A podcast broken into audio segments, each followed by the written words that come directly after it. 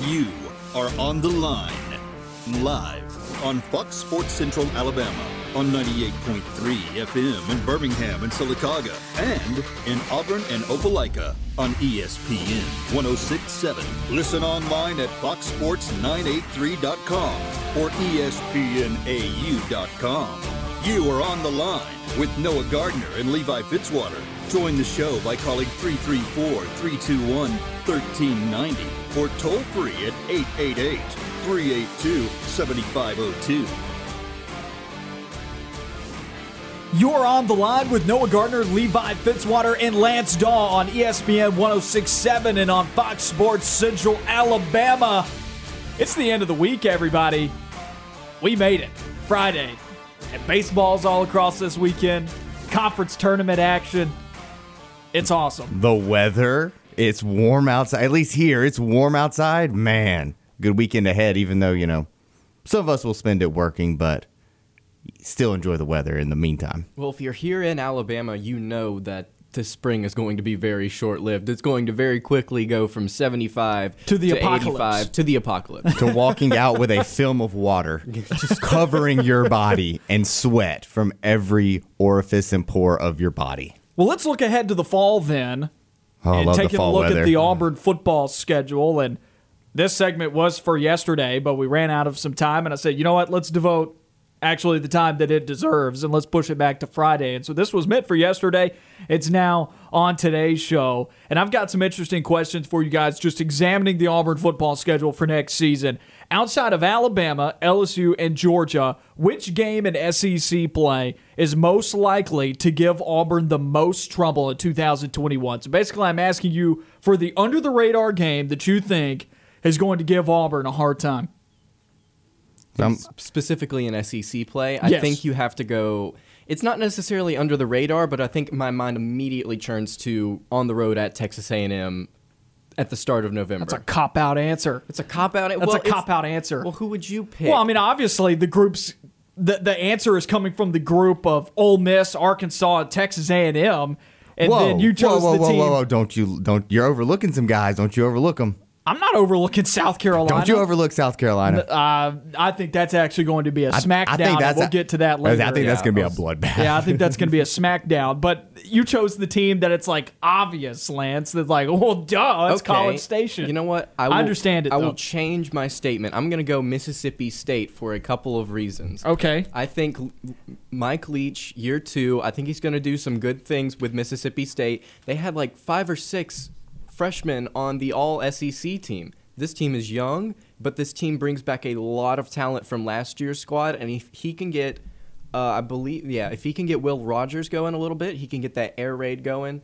Uh, I think Mississippi State's going to be a pretty difficult team to beat uh, playing their style of offense. Now, I'm not saying that they're going to be world beaters or they're going to win nine or ten games. I'm just saying that they're going to be a difficult opponent that nobody wants to play. We thought that was going to be the case week after week one of this season. It's like the inverse of the triple option. You're you're never used to playing the air raid, right? Right, Just like you're never used to playing the triple option. So it, it takes you out of your normal base game plan when you have to prepare for a team like Mississippi State. So actually, now that I'm thinking about it, you think about everything that Texas A&M lost. If they can't find a quarterback, they are done for. So turning to Mississippi State, however, they bring back so many different pieces. If they can start clicking, this team could give Auburn trouble. Uh, you know, just looking forward to that no- November schedule.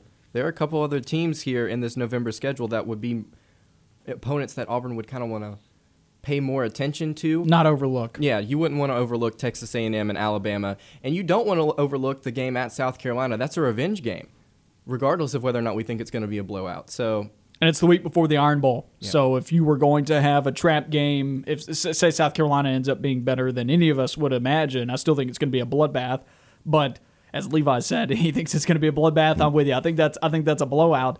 But if you were going to pick a game that Auburn might be looking ahead a week, it would be that South Carolina game because the Iron Bowl is the very next week. I don't think Auburn overlooks Mississippi State. You're coming back from a tough road test in College Station. I'm I'm fine with you selecting Texas A&M. I just felt like that was the easy answer. Let's let's dig a little bit deep, deeper. Levi, do you have somebody other than Mississippi State? Yeah, I'm, I'm sitting here debating between two teams. So tell me if you have one of these two teams, and I'll talk about. I've got three on my list, the- but I haven't A- A- chosen one, so I guess I'm the cop out say here, A right? A and M. A and M's the obvious one. That's you know that would probably be and, one and of literally, three. I've got A and M on my list, and literally, I only wrote one sentence for it. I said, "College Station is a tough place to play." That's it. I'm not That- afraid of A and M's roster next year because of all they lost. Literally, it's just the fact that it's on the road. That press box shakes when you're up there. It is absolutely insane. And that stadium is massive and it's very, very easy to go in there, fall asleep, and lose a game to what I think will be an inferior roster that Auburn's going to be facing. But you bring up the South Carolina game and it being a revenge game for Auburn and wanted to go in there and, you know, have swift retribution from everything that happened last year. The same can be said about the Texas A&M game because Auburn almost had them this year. And then on top of that, talk about getting pushed around in the trenches. You talk about getting manhandled. That's something that like doesn't sit right with your soul. You have to stew on that for a year. You know, in the past, when you were able to go out for spring break, that's the stuff when you run into these guys at the beach, they start messing with you. You know, you hear stories about players running into each other from other teams and them talking down at each other after one team had a particularly bad season. Auburn players were even talking about that after the 2012 season going into 2013, and that kind of fueled the fire a little bit. I think Auburn should have A&M on its hit list, if you will, of teams that they need to knock down this year because of what happened last season. I would include A&M and South Carolina on that hit list, but they are on my list mainly just Yeah. because College Station is such a tough place to play. It's hard to play. The other two on my list, I've got Arkansas and Ole Miss. I'm a little bit less on Ole Miss because it is coming off of that bye week, so it might be a little bit more time to prepare. Arkansas, you look at them last year, an underwhelming season in terms of win loss, but they were competitive in a lot of games. All right, you scratch Georgia. They were competing in the first half. Nah, didn't really put it together in the second half against Georgia. The other two real big blowout losses you have Florida. Okay, that makes sense. Alabama. Okay, that makes sense. Everybody got blown out by Alabama. And then you look at some of the other ones that lost by two to Missouri, lost by three to LSU. Probably should have beaten Auburn if the right call was made at the end of the game. It's hard to make that call in real time, but they probably they could have easily beaten Auburn at that time as Yeah. well. You know, they beat Tennessee. They lost by 11 to Texas A&M. They beat Ole Miss. They beat Mississippi State. There were there were a couple. We talk about luck in the KenPom ratings all the time for basketball. You want to talk about an unlucky football team that caught a couple of bad breaks in football last year. Right. I think it was Arkansas. I think they deserve to lose LSU, but I'll give it to you on the I mean, yes. Missouri game. That was unlucky. Yeah, I mean, it was just a lot of close games. When I say uh, when I say luck, I don't mean like pure luck. I just mean like if something bounces one different way in that game They at just any didn't point. catch the breaks. Yeah, they didn't catch certain breaks throughout some of those close games that a team like the way I consider it in the NFL, the Seahawks, it always seems that they win those close games. Arkansas, in inverse in college football, seem to always lose those games. So I'd be a little bit worried about them coming into this year just because I think this is a much improved team, you know, from what the previous tenure was with Chad Morris. And I, I think you also have to look at the returning production, especially on the offensive side of the ball. I mean, you saw KJ Jefferson in that uh, game against Missouri. He looked really, really good. He looked really good in that game. And you got guys like Trelon Smith, and you got your top two wideouts returning, Treylon Burks, Mike Woods. I mean, this could be a really talented offensive Arkansas Razorbacks team next year, and it's definitely something to look out for. Fun fact: KJ Jefferson has won a Heisman on my NCAA. You know, game. Oh, so you updated the rosters to modern day. a hundred percent, and I won me a nice, uh, powerful Heisman with KJ Jefferson. So shout out to the shout out to the homie out, out there for winning me a Heisman. So, Heisman wide receiver DeVonta Smith was not the first receiver in like 30 years to bring home the hardware. It Nope. was KJ Jefferson. It was KJ Jefferson. Good for him. So I- good for good him. him. I, Arkansas was one of those teams I was watching last year, and I kept going, "Why do I know this entire roster?" It's like, oh, duh. I had a San Jose State running back in the Heisman race in my most recent season. Nah, That's impressive. Finished third. It's all right. It's all right. He didn't deserve to be there. it was the touchdown total, but you know when I get down to the one yard line, I'm running that baby in. You know that's how he got you know three quarters of his 25 touchdowns. he didn't deserve. He didn't deserve to be there. Did but you have Nick Starkel, former Arkansas quarterback, on the team? No, I, I use the 2013 ah, real life rosters, and I'm only in like 2017 or 2018 right now Okay. with San Jose State. So now I'm getting to you know randomly generated players. Mm-hmm. But his name was Jalen McCain. I'm pretty sure he was an actual real life player. I just don't know what he did at, at San Jose State. So good for him. he was there. He, he got to be in New York. That's hype, right? You know. Number to call 334 321 1390. We want to hear from you. What game on Auburn's schedule this upcoming year, outside of Alabama, LSU, and Georgia? Those are the easy ones, obviously. Which game at SEC play is most likely to give Auburn trouble in 2021? Still going on with what you were saying about Arkansas. This is going to be a telling year for Sam Pittman. They played hard for him last year. You would expect that when you get a new head coach. They're going to play hard for the new guy but they were still unable to bridge that talent gap last season. That's why they lost a lot of games. They still had a losing season. That's why they weren't able to beat teams like LSU and Missouri, who maybe were more talented. Maybe not Missouri, but definitely LSU, even though LSU was having a little bit of a down year or a lot of a down year. But as you said, Levi, this team will not have forgotten how last season's Auburn game ended. You're right. That's a tough call. It went the wrong way on the field, but they made the right call It's- in the booth. You can't make that call. Like you, it, you cannot make that call in real time. It's a, that is an impossible real time call Wrong to call make. in the field, right call in the booth. Yes, and that's why the game ended the right way for Auburn. But Auburn has to play them also after two physically taxing games in LSU and Georgia. And so, especially after that Georgia game, you're wondering where this team is at right now. After you've gone through the gauntlet of those first two games to open up SEC play, where is this team at physically? Where's this team at mentally? Did Auburn go 0 2 through those first two games? If they did, well, is this a game that an opportunistic Arkansas team could possibly snatch up Auburn? That would be a terrible snowball effect for Auburn football to start the year off 0 3. I don't think that's going to happen. I think Auburn's going to split with LSU and Georgia. Honestly, I'm feeling comfortable about Auburn winning in Baton Rouge this year. I'm not so certain about Auburn beating Georgia at home. This Georgia team is going to be a really good football team, possibly the most talented Georgia football team that Kirby Smart has had up to this point. Dude in the championship. That's right. You're 100% right. Has that equated to anything as far as rings other than an SEC championship and doing anything in the playoff? Not really. And I've said this many times on the record. Kirby Smart has done little with more. He's had more talent than most teams in the country, but he has done the least with that talent that any other coach would in college football. He, he, he it seems like he's made the team worse than what it actually is. The recruiting has just elevated him. So I think that Arkansas game, just purely for uh, the bulletin board material that Arkansas is going to have coming into it, and that they're catching Auburn after that Auburn doesn't get a recovery game there. That's why that bye week is baked in between Arkansas and Ole Miss. I mean, that makes sense. It, it makes sense. Are you worried about Ole Miss at all? Are they you are worried on my about them? list. Lane Kiffin's offense is going to challenge Auburn's defense this year. They're they're they're going to provide Auburn with probably some of the most diverse looks and a high octane combination of passing and running that the SEC West is going to provide them this year. Alabama's obviously going to give them the most challenge on the offensive side of the ball against Auburn's defense. But then you look at the rest of the SEC West. I think Ole Miss probably is number two in that category amongst offenses that could really challenge this Auburn defense. And once again, that's amongst SEC West schools. But Ole Miss is going to throw a more diversified offensive game plan at Auburn than Georgia is. They're going to throw a more diversified offensive game plan than LSU is. And they've got the quarterback to do it. And we saw such a huge development jump for Matt Corral from his freshman year to his sophomore year last season. And he did that with all of the stuff that was circulating around college football with the coronavirus and guys not getting springs and the offseason and, and, and then the fall camp is not your traditional fall camp. And he makes this huge jump. What does it look like now for year three for Matt Corral, year two under Lane Kiffin's tutelage? Because Lane Kiffin knows how to get the most out of his quarterbacks. And although Matt Corral has been a turnover machine, he's also a yards and touchdowns machine as well. And and there's no secret that this guy can throw it around the yard. He's losing some supporting pieces over at Ole Miss. Some guys are heading on to the next level, but we know that Ole Miss is going to provide more of a challenge for Auburn's defense than Arkansas is going to provide for Auburn's defense. But you also noted this, something that I didn't think about when I was making my list.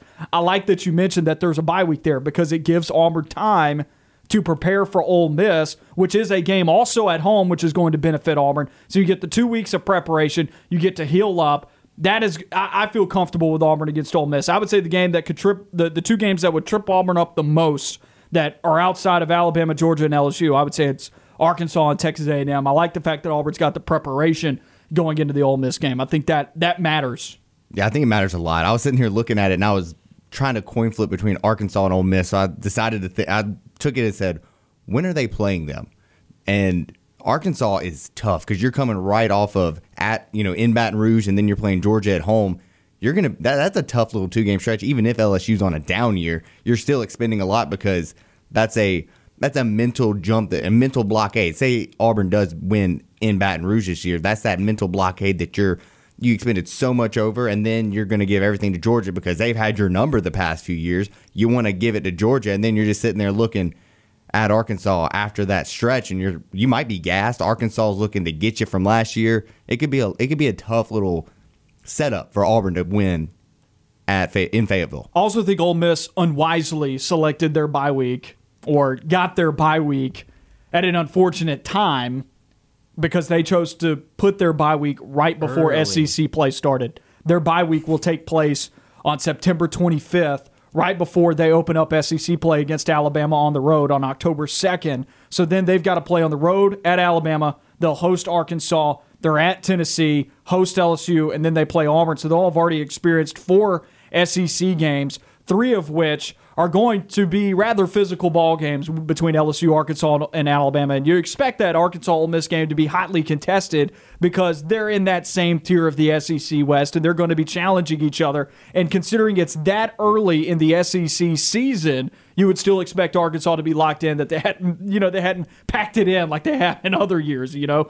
And so Ole Miss, they're gonna Auburn's gonna be fresh going into the game. Ole Miss is, is very possibly they're gonna have worn a lot of tread off their tires going into that ball game. Something else I do want to point point out about uh, Ole Miss. You were talking about the difference between Georgia's offense and Ole Miss's offense. I feel like talent wise, there is a significant drop whenever it comes It's to like hopping off of a cliff, Yeah, man. because you look at what they had last year. It's like okay, they had some really talented receivers. They had a halfway decent offensive line. They had some good running backs. That receiver production is gone. It's completely gone. So Lane Kiffin's going to really have to work his players in order to make this offense click. And you Is talk- Jerrion Ealy coming back? I believe he is coming back. I may be mistaken. Uh, yeah, he should be coming back. He's a sophomore, 745 yards last year. You have that uh, tandem with Snoop Conner and Jerrion Ealy, but still, I find it really hard to believe that this Ole Miss team is going to be clicking whenever they come into uh, in, into Jordan Hare Stadium. Now, I did make a prediction uh, three or four weeks ago that Ole Miss is going to win 10 games this year. That was my way too early preseason uh, SEC projections. And looking at the schedule on paper, it's like, okay, yeah, they, I can see them winning 10 Did you have them beating Auburn? Um, don't think I did. No. It's also a look ahead game for Ole Miss. You know, I mean, they might be looking ahead of Auburn because they got the the red hot Liberty Flames coming in in the Hugh Freeze Bowl. oh yeah. He's missing. he- He's messing with everybody.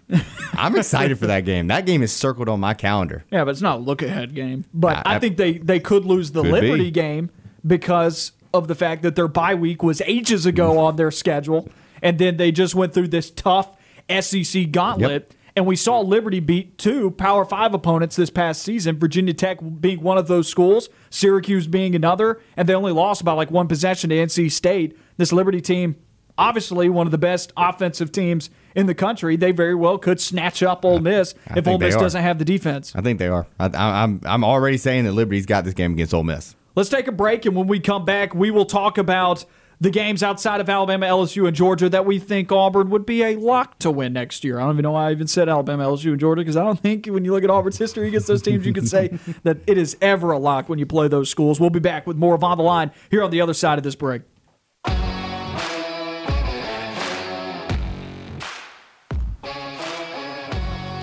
Back on On the Line, Noah Gardner, Levi Fitzwater, and Lance Dawe with you in the studio here on this fine Friday. Number to call 334 321 1390. Which game in SEC play would you say is a lock for Auburn to win next season? Which game in SEC play would you say will give Auburn trouble next season, outside obviously of, of the main ones Alabama, LSU, and Georgia? Gentlemen, we just wrapped up that discussion. Now, which game in SEC play would you say is a lock for Auburn to win next season outside of that trio of death games every year for Auburn? What you got for me? I think when you're talking about year one coaches and you have teams like South Carolina and you have teams like Auburn and they're going head to head, you would think that that matchup would be somewhat equal. But you, again, like we talked last segment, you have to really look at the talent that these guys have on roster. And I think when you look at the South Carolina game for Auburn, they have way too much talent to go in there and lose Two year years one. in a row. Two years in a row. I just don't see it happening. So I'm going to say the South Carolina game is a lock for Auburn to win. Is all three of us going to say that one? Um, I like the game on uh, April 17th. I think there's a good chance that Auburn wins that game.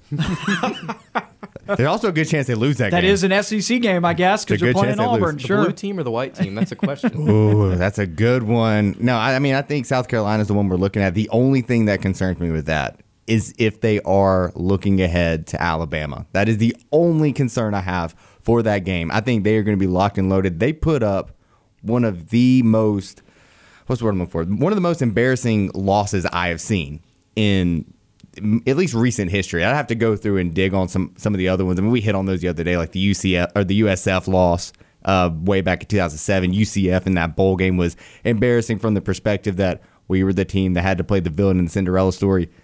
Uh, last year, though, in conference Don't play, you just hate that? Wouldn't you rather Auburn be the Cinderella story rather than have to be the villain? that that was a year of just Because when has Auburn ever, like, when they were the villain, won something? Um, I mean, they were kind of villainized 2010, eh, you know, depending on who you were. So we, we kind of get blinded by the fact that we were fans of that team, but a lot of people didn't like the fact that there was all that scandal, or, you know, the cloud that was hanging That's around fair. Cam Newton. That's fair. And, uh, I mean, stuff like that. So we, How could you not root for that guy, though? it's, it's easy. It's easy if you're not a fan of the team. Trust me. I have heard people say it. We get blinded by it because I always think, oh, everybody loves Cam. And then I realize, oh, no, not, not everybody does. Yeah, I just asked New England Patriots fans this morning. You wake up to news about Cam Newton re-signing with the Patriots. You stumble onto Twitter, into the Patriots fan base Twitterverse, and uh, they're not happy about that. Who we'll talk you- about that later on in the show. Yeah, we'll save that. I've got a Yeah. lot to say about that one, but I mean, I think South Carolina that was one of the most embarrassing losses I have seen, at least in terms of you. I mean, we've been blown out before. We've we've been blown out by Alabama. We got embarrassed by Georgia last year, but the fact that that Auburn team last year was so much better than that South Carolina football team in terms of talent alone, and they went out there and just absolutely did not look like they cared to play football that day. That's embarrassing. I think they're not going to let that happen again. There are a lot of guys on this roster that, I mean, Bo Nix for one, he was getting drugged by the media from that game. I think he Rightfully wants to, so. I mean, yeah, and I think he wants to go back out there and prove himself. And also, Jaycee Horn's not going to be there next year. That was kind of the bugaboo that they were facing. That's the game where Bo Nix haters like that was it. Oh, they that crawled out of the sewer. straw. They were crawling out of the sewer to come talk about him and defend him. That was the last straw right there. Was that South Carolina game, and a lot of people had already jumped off his bandwagon already, which I thought was really premature after year one, considering he was a freshman. But year two, sophomore Bo Nix, that's where a lot of people that defended Bo Nix lost a lot of ground in that argument was because of the South Carolina game, and, and you still haven't regained it because it it really didn't get any better over the course of the season. South Carolina's mine. I didn't even have to think about it. Look, Auburn will not have forgotten how last season's game went. I don't think that Auburn ends up looking ahead to Alabama. That doesn't. Coach Harsin does not strike me as that kind of coach to get caught that way, but he's also the kind of coach to where I feel like he wouldn't take kindly to the fact that his team got manhandled the year before. And although the game was close going down to the wire and Auburn was driving to take the win, you still felt like South Carolina controlled that game. You still felt like South Carolina owned you in that ball game. And Coach Harsin does not seem like the type of coach who would take losses like that kindly. He's a he's a buff, tough guy, and he's going to get this team riled up and focused and, and ready to go in there and show them who really is boss and who really owns this series and who really is the better team.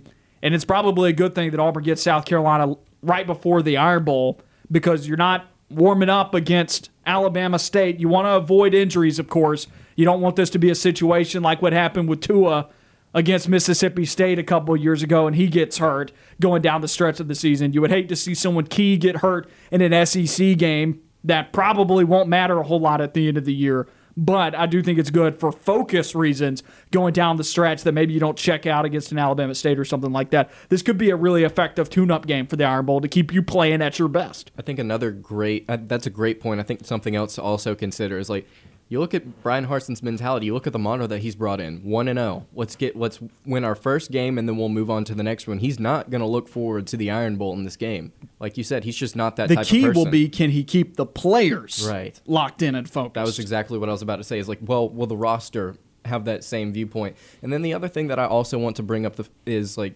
Kevin Harris is still at South Carolina. I mean, we bashed this team. I, I know I know that they were terrible last year, but he was a pretty good running back. So if Auburn has trouble on the defensive line, if that three-four scheme isn't necessarily working, we could see we could see uh, another he- Kevin Harris flex game. Who knows? But If South still, Carolina runs all over Auburn in game 11, this season will have gone terribly.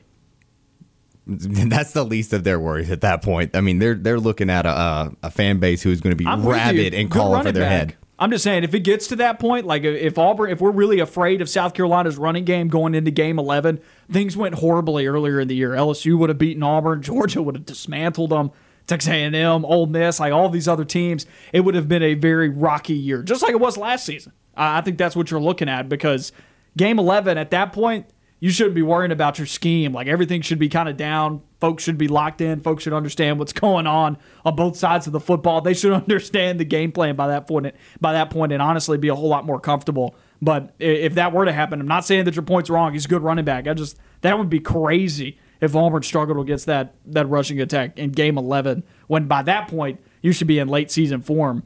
If this game was earlier in the year, like in the Arkansas spot, maybe. But I think it's a good thing Auburn's probably not playing Arkansas before they play Alabama because if Arkansas hasn't mailed it in by that point, that that could have been a that could have been a trap game for sure. But I don't think the South Carolina game at all will be a trap game because they know they know that they got beat by la- by them last year and they're going to have that game circled, which is good because they won't look ahead of the Iron Bowl.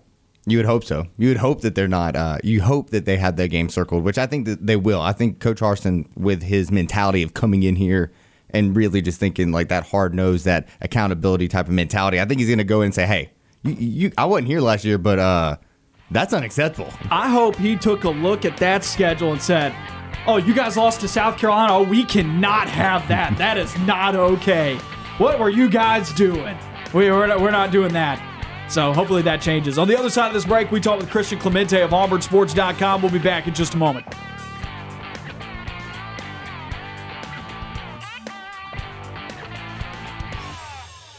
Stay on the line. More of the show when we come back. You're on the line with Noah Gardner, Levi Fitzwater, and Lance Dawe on ESPN 1067 and on Fox Sports Central Alabama. And as promised, we got Christian Clemente of AuburnSports.com and the Auburn Plainsman on the line with us. Christian, how you doing today, my man? I'm doing good. How about yourself, Noah? We are doing great. It's been a little bit since we've talked, and I, I just want to r- run this question by you because I know you're also, uh, like I mentioned, a writer for the Auburn Plainsman. I saw some big news coming out of the Auburn Plainsman. Kind of take me through that, uh, the the move to digital. Uh, thoughts on that?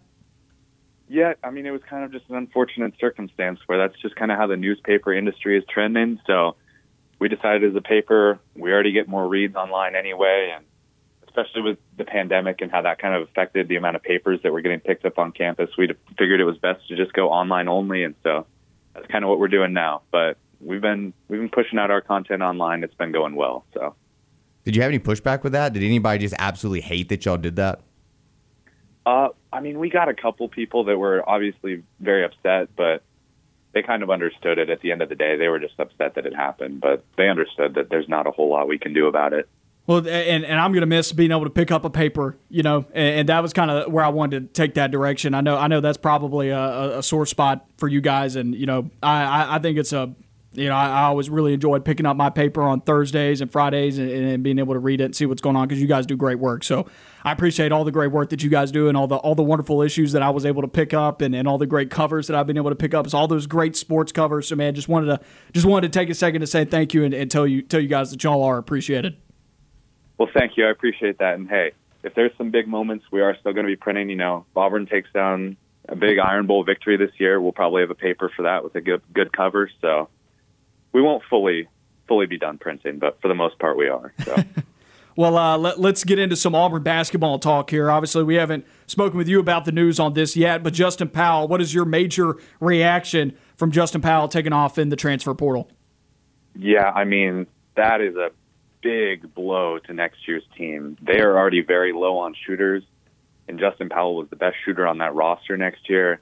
And so with him heading out, that's kind of an issue. You also thought maybe he would be the backup point guard, either him or Jamal Johnson, or maybe Bruce would bring in a transfer. But now it's going to be just Jamal or a, potentially a transfer or a late recruit or whatever it may be. But Justin Powell leaving was outside of Sharife Cooper. Him leaving probably deals the biggest blow to next year's team, in my opinion, because I think they really needed him. I'm fully confident he would have started at the two and he would have made a big impact on next year's team. So it puts a lot of pressure on Trey Alexander coming in because he's going to probably be the best shooter on next year's team now, but he's going to be adjusting to the college game. So we'll have to see kind of what happens with him next year. Are there any transfer guards that you think Auburn might be running running at, or, or no names yet on that uh, on that cookie trail? We haven't really heard too much yet. I think it's still a little bit too early with conference tournaments still going on and March Madness still yet to happen. But I'm confident that Bruce Pearl is putting in the work right now, and his staff is putting in work to go find guys to potentially replace Justin Powell. Start looking ahead if Sharife Cooper were to leave, and looking for a guy that can plug and play as the starting point guard. So I'm confident they've got guys they're looking for. We just haven't heard enough about it yet. We've got the SEC tournament on in our studio, and we've been eating up all the all the games and the great action at this time of year, as I'm sure uh, I'm sure you are, and most people are out in the sports media business. Has anything shocked you about the SEC basketball tournament out in Nashville? Actually, this is going to sound this might sound a little dumb, but I did not think Kentucky would lose to Mississippi State. I picked Kentucky to beat Mississippi State, and I picked them to beat Alabama, which obviously was quite wrong. And we saw Alabama beat down on Mississippi State earlier today, but that was definitely the biggest thing for me. Um, I just I don't know. It's something about Kentucky. It's hard to ever really doubt them, but I I didn't doubt them, and it failed me yesterday. You're not the only one in the studio, my man. I had Kentucky beating Mississippi State. Levi had them winning the SEC championship. So uh, I, I I don't know if you were to that extreme, but who do you have winning the SEC tournament now of the teams remaining? Yeah, so I picked Arkansas to win. I love um, it. We're, we're, we're Team Arkansas right here, my man. yeah, I was riding with the Hogs. I think they're playing so good. I think Alabama is obviously a very, very good team, and we saw that against Mississippi State. But I think the Hogs are just so hot right now, and Alabama's maybe cooled down a little bit from what we saw earlier in the season. I will say the sleeper team that I like a lot is LSU. I mean, they were up and down this year. They lost their fair share of games, but man, can they score? They are really good. They're a team that, assuming they make the NCAA tournament, I wouldn't be surprised to see them go on a run to like the Sweet 16 or the Elite Eight or something like that, just because how many scores they have. Speaking with Christian Clemente of AuburnSports.com and the Auburn Plainsman, Auburn football spring practice. It's on the horizon. We all got that email of Auburn football media availability. What, what's the thing you're looking forward to the most, maybe here headed into spring practice? Yeah, I just can't wait to see how some of the position groups shake out. Like the offensive line, they have so many different combinations they can do on that O line. And we've been hearing things like Brendan Coffey gaining a lot of weight. Oh, wow. And when he played last year, even undersized at right tackle, he didn't look awful. So I'm really curious to see how the offensive line shakes out. And I can't wait to get to that A Day game to kind of see a little bit of like a first depth chart. And also, I think it's in two weeks, not next Thursday, but the Thursday after. We do have a media availability window where we can go into the practice and see. So we'll be able to see some of that a little bit early talking about that Auburn offensive line. I think I've uh, I think I've asked you this a couple times in the past, and now we're getting to the point where maybe names are beginning to rise up, like you mentioned, Brendan Coffey already. Do you have? Uh, you may not have a, a five on, on, a depth chart right now for for yourself personally, but um, do you expect there to be a lot of shakeup on that offensive line?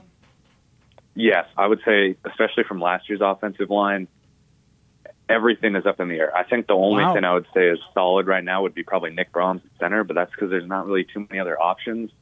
You know, they were trying to bring in Eric Wilson from Harvard, but he ended up going elsewhere. So unless they were to bring in another interior offensive lineman as a grad transfer, I would expect Nick Brahms at center. I would expect Keiondre Jones at probably right guard again because that's where he's most comfortable, and he looks pretty good. I would expect Brodarious Hamm to be somewhere on that offensive line, but I don't really know that where that would be. I'm curious to see how healthy Kilian Zierer is and what he looks like because he's a guy I could realistically see playing left tackle.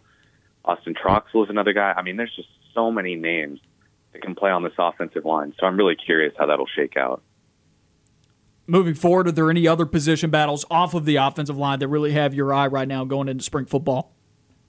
So I don't know if this is much of a position battle, but the cornerback room is just so deep there's six guys that could realistically play. You've got Roger McCreary, you've got Dreshun Miller, who just came in from West Virginia, Nehemiah Pritchett, Jalen Simpson, Marco Domio, and then you've also got Kamal Hadden, who's coming in from a JUCO. So you just have so much talent at cornerback. I really don't know what they're going to do. I'm curious if one guy maybe moves back and plays safety alongside Smoke Monday, since Jamien Sherwood and Jordan Peters are gone. So I'm curious how um, cornerback will shake out because there's just so many guys.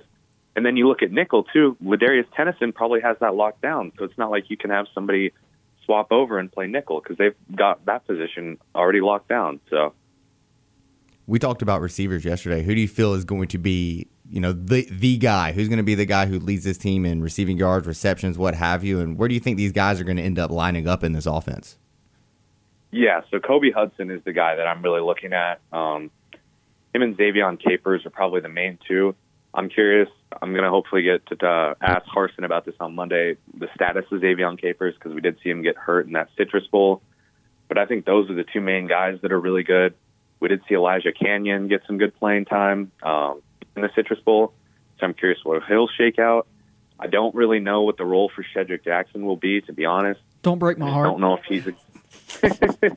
I just don't know if he's a guy that'll play that much. I haven't seen enough out of him in the years that he's been here, so it'll be interesting to see kind of where he shakes out. And my kind of sleeper pick at wide receiver, who maybe not by the beginning of the season, but towards the end of the season, I think he'll be a big contributor, is Malcolm Johnson Jr. He's a very fast receiver, a lot like Anthony Schwartz, but I think he's a little bit more polished of a route runner than Schwartz was when he first got here. And he had that year to kind of ride the bench last year because he came in so late and he didn't know the system, so he didn't play. But I think by now he will have learned the system pretty well, and I think he could be a big contributor for next year's team. And he could be like one of those interior slot guys. Speaking with Christian Clemente of AuburnSports.com and the Auburn Plainsman, let's switch gears now to Auburn baseball. They've got a three game series here to wrap up non conference play. I, I, don't know how much you know about the Little Rock Trojans. The the average IQ about the Little Rock Trojans is, is, is probably pretty low out there, but what is the main what was the main thing that you might have your eye on going into this series this weekend? Yeah, the main thing I just want to see is just kind of solidly get three wins. Little Rock is I want to say five and five on the season. They are. Auburn is clearly a much better team. Auburn just needs to get three wins pretty comfortably. They've had some issues, obviously, with that Boston College game, and then UAB was a little bit shaky, but they did win it on uh, Tuesday, I believe. But I just want to see them come out and get three solid wins. They've got Cody Greenhill back tonight, which is good. Um, Mason Barnett, I want to say, is starting tomorrow, and then Trace Bright on Sunday. That's right. So it's another weekend where Richard Fitts is able to get some rest since he had that injury and he is not played to the standard that they believe he can to start this year. And then Jack Owen as well, I believe, will be back next weekend, and maybe Richard Fitts as well for that Ole Miss series. So it's nice that those two guys are able to kind of get a weekend off. At some point, somebody's got to go back to the bullpen, right? Mason Barnett, Trace Bright are, are, new guys to, to this rotation, but at some point, when you've got Greenhill back fully healthy, which I know he's pitching tonight, but you wonder if he's 100%, and then Richard Fitts dealing with some injuries, and then on top of that, you got Jack Owen, who's been out for a really long time. We talk about all the guys who have been hurt, and they've all been pitching pretty well, with the exception, I would say, Richard Fitts has been really disappointing compared to the expectations that have been thrown onto him going into this year. He's been very disappointing the last two starts that he's made who's got to go back to the bullpen? Because do you turn away from Trace Bright? Uh, I think you would expect Barnett to go back to the pen. Greenhill, Owen are probably going to be the two guys for sure in the staff, maybe just based on how they've performed and the fact that you would have expected Owen to be back in the staff, considering he's the oldest starter in the room. Is it possible that Richard Fitts goes to the bullpen? Um, I mean, if he continues to struggle, maybe, and if this injury kind of lingers, um, I believe it was a foot injury. He was dealing with something similar to what Cody Greenhill had not the biggest baseball expert here, but I believe it was something similar to that. If he, I would expect him to come back into the weekend rotation when he is healthy. But if he continues to struggle, I could see that being a possibility. I mean, he had huge expectations going into this season, and he just has not been able to live up to that so far. His velocity has been down a little bit. The breaking balls haven't been coming out of his hand as well. So I guess he is an option to move to the bullpen potentially. If they're looking for a long reliever, he could fit because he's done that already. And I did not mean to make a pun out of his last name with Richard Fitts, so my bad. But uh, Christian, I appreciate you taking the time to hop on with us today. Tell everybody where they can find all the good stuff you're putting out. Yes, you can find me at auburnsports.com and theplainsman.com, along with a Twitter at cclemente underscore. Christian, hope you have a good weekend, my man. Thank you. You too. Everybody enjoy the games. There's some good ones with softball too, playing number four Alabama. Oh, I totally forgot about that. I should have asked you about that, my man. Uh, are you going to be covering that this weekend? Uh, I'll have my eyes on it. I'm actually covering baseball this weekend because Okay. our baseball guys are on vacation, but I'm definitely going to have my eyes on softball. That'll be a very fun series to watch and see how um, Maddie Penta and Shelby Lowe can handle dealing with a team that's a different caliber than they've faced so far this season. Well, uh, do you know what Plainsman writer is on the softball series this weekend? Then, Yeah, I believe Jake Weiss, our sports editor, will be on softball this weekend. excellent. And uh, do you know what his Twitter handle is? Maybe for everybody to go check out that coverage. Yeah, you can check out Jake at, at the Jake Weiss on Twitter. Well, that's simple enough. The Jake Weiss and uh, the Christian Clemente was on with us today. Appreciate it, my man. Thank you. That was Christian Clemente of AuburnSports.com and the Auburn Plainsman. We'll wrap up hour number one here of On the Line on the other side of this break. Stay with us.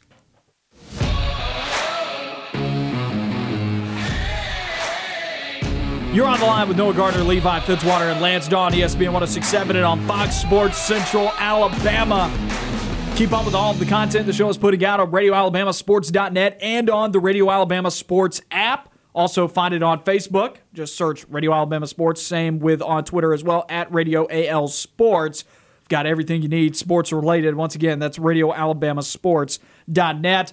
Big thank you there to Christian Clemente of AuburnSports.com and the Auburn Plainsman for joining us in that previous segment. If you missed any of that conversation, great insights about football, basketball, what's going on with Justin Powell. Even got into some Auburn baseball this weekend also. So if you missed any of that conversation, be sure to go and check out the podcast wherever you get your podcast. But before we wrap up hour number one here, let's take a listen to what's on TV tonight. Hey everybody, it's Noah Gardner with What's On Tonight. An entrepreneur from Brooklyn supposedly has an eco-friendly approach to sausage making. The real question is, do they still taste good? A new episode of Shark Tank on ABC at 7. If watching people dig in dirt for gold is your thing, a new episode of Gold Rush is on Discovery at 7. A desk-bound CIA agent moves to the field in a hilarious action adventure. Melissa McCarthy stars in Spy on FX Movies at 645. Artificial intelligence is all fun and games until robots take over the world. iRobot is on Syfy at 6:30. In college basketball, conference tournaments are reaching the pinnacle. Who will claim automatic berths for the NCAA tournament? ACC tournament semifinal action on ESPN at 8, and a Big 12 semifinal in ESPN 2. The Big East has a semifinal on at 8 on FS1. Two NBA games are on NBA TV as we resume from the All-Star break. At 7, the Denver Nuggets take on the Memphis Grizzlies. At 9:30, LeBron James and the Lakers host the Pacers. I'm Noah Gardner, and that's what's on TV tonight. Noah Gardner, Lance Dawe, Levi Fitzwater in the house with you here on ESPN 1067 and on Fox Sports Central Alabama. Wrapping up hour number one here. Let's take a look at that SEC basketball tournament scoreboard and what's happening right now. Tennessee's running away with it on Florida. It's the 4 5 game, 14 12 left in the second quarter. Tennessee up 46 29. And Lance, uh, we, we saw Fulkerson catch an elbow to the face, and he's out of the ballgame. Yeah, uh, after um, Florida scored, Omar Payne was walking back to the other side of the court, and he was kind of tangled up with Fulkerson. Fulkerson tried to step out of it, and Omar slapped him, and then like rotated around and just a straight elbow to the left side of the head. And Fulkerson went down in a heap. Everybody was fighting over it.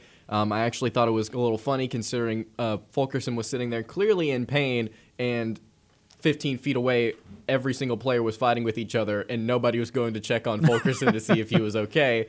Um, He went to the locker room. he went to the locker room. He, from from slow mo replay, it didn't look like he got hit that hard, but he had to go to the locker room. So obviously there's something wrong there, which I, uh, yeah, and you hate that. You hate to see one of the best players in this specific basketball game. Fulkerson may have been disappointing at times this year, but one of the best players in this basketball game go out with an injury. Well, this is what I was talking about during the break. It's like you almost you struggle with Vanderbilt, and you, so you take that up, aggression out on on Fulkerson, and obviously it's not panning out right now. It's it's about to be a. Uh, I have this team going to the SEC title. I, I have had- Florida going all the way. I had Tennessee winning this game, but I didn't see it going like this. I just didn't think that Florida was on a, a very good trajectory heading into March, and I thought Tennessee has been really inconsistent. But I thought this was a game that they could win.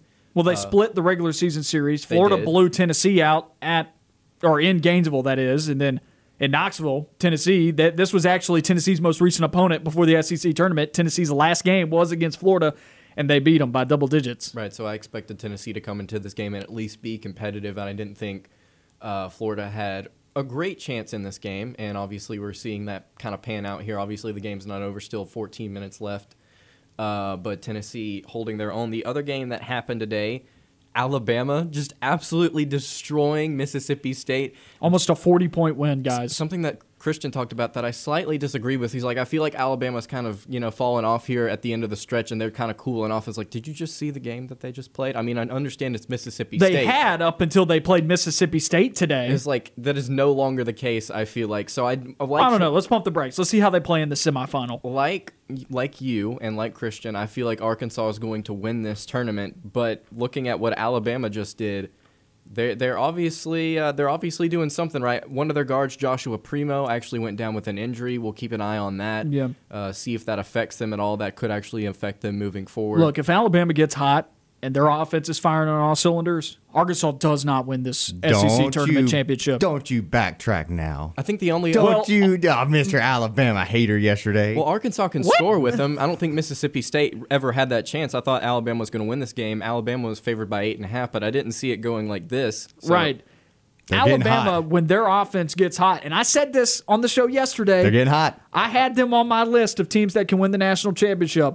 Among the five teams that I felt like were the most likely to win the title this year, I had Alabama amongst that group at five. But it was all under the contingency that uh-huh. they got hot Yep. and the offense exploded today against Mississippi State. And I did not expect that. They shot 48.5% from the floor, they shot 36% from three. This is the Alabama team that when they get going, their defense is always on. They're a top three defensive efficiency team in all of college basketball. Their defense is elite. What scares you is when their offense gets rolling because when they do, there's no slowing it down. That's why I said let's pump the brakes on on tomorrow. Let's see how it goes because they're playing a good defensive team regardless. Exactly. Florida and Tennessee are both good on defense. If they have a hard time tomorrow and maybe they cool back down, I think Arkansas will go back and win the SEC title game on uh, Sunday. Would be when those teams would play. But if Alabama decimates Tennessee or Florida tomorrow, I'm changing that pick. I It- mean, it's it still in my bracket, but still. It depends. I mean, they could li- they could easily come out tomorrow and look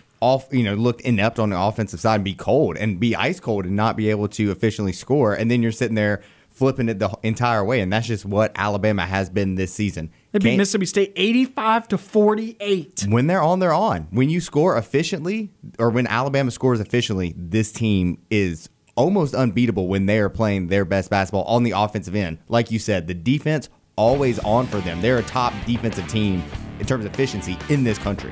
Man, Mississippi State's season's going to end with them having gone one for 19 for three in a ball game. That's hot. Alabama almost had double the field goal makes, too. Alabama made 32, Mississippi State made 18. We'll be back with hour number two of On the Line coming up on the other side of this break. Stay with us, everybody. A lot of Auburn football, a lot of Auburn baseball coming up in the second hour.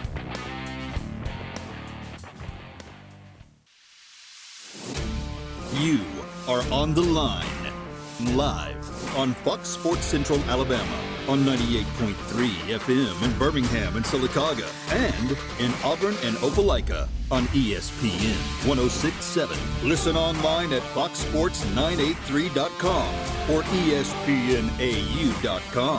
You are on the line with Noah Gardner and Levi Fitzwater.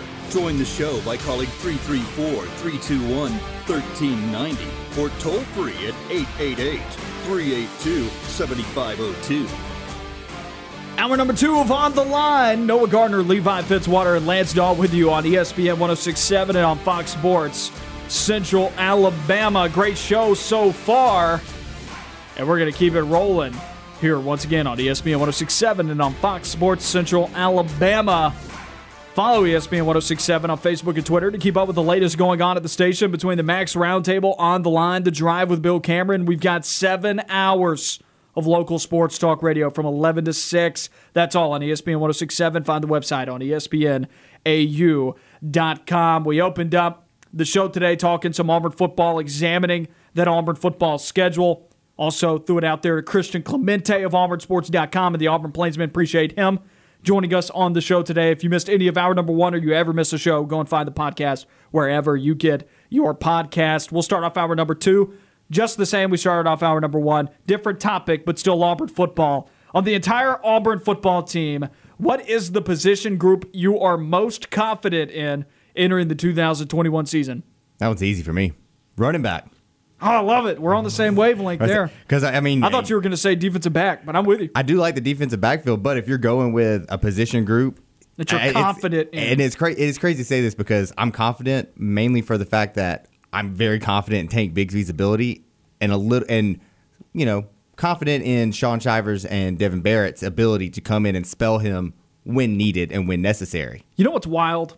It's been quite some time since we could say, yeah, I'm confident about the Auburn running back room. God, it's been so long. It's been so long. I, I like what they have. I mean, obviously Tank Bigsby's the best player on this team, and he's one of the best players in the country in terms of college football. But you also have guys who can provide meaningful minutes, you know, to not make him have to just get gas the entire time. So if, I like what they bring to the table. I like the leadership that Shaun Shivers brings to the table. I like Tank Bigsby's ability. I mean, you are really high on Devan Barrett. We think he's going to end up taking a big role towards the end of the season as well. I like the running back room. You got the most talented kid on the roster. He's going to be the game changer for Auburn.